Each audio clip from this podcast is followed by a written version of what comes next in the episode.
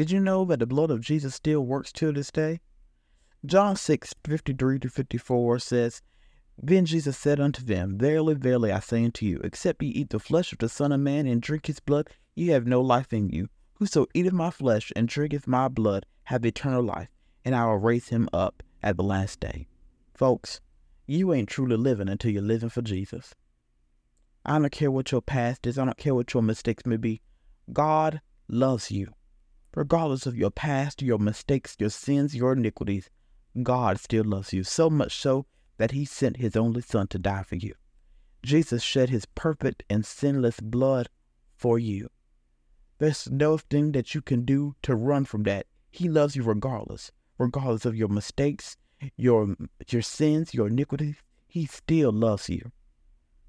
And he's waiting on you. He's waiting with open arms. Turn back to Jesus. His blood still works.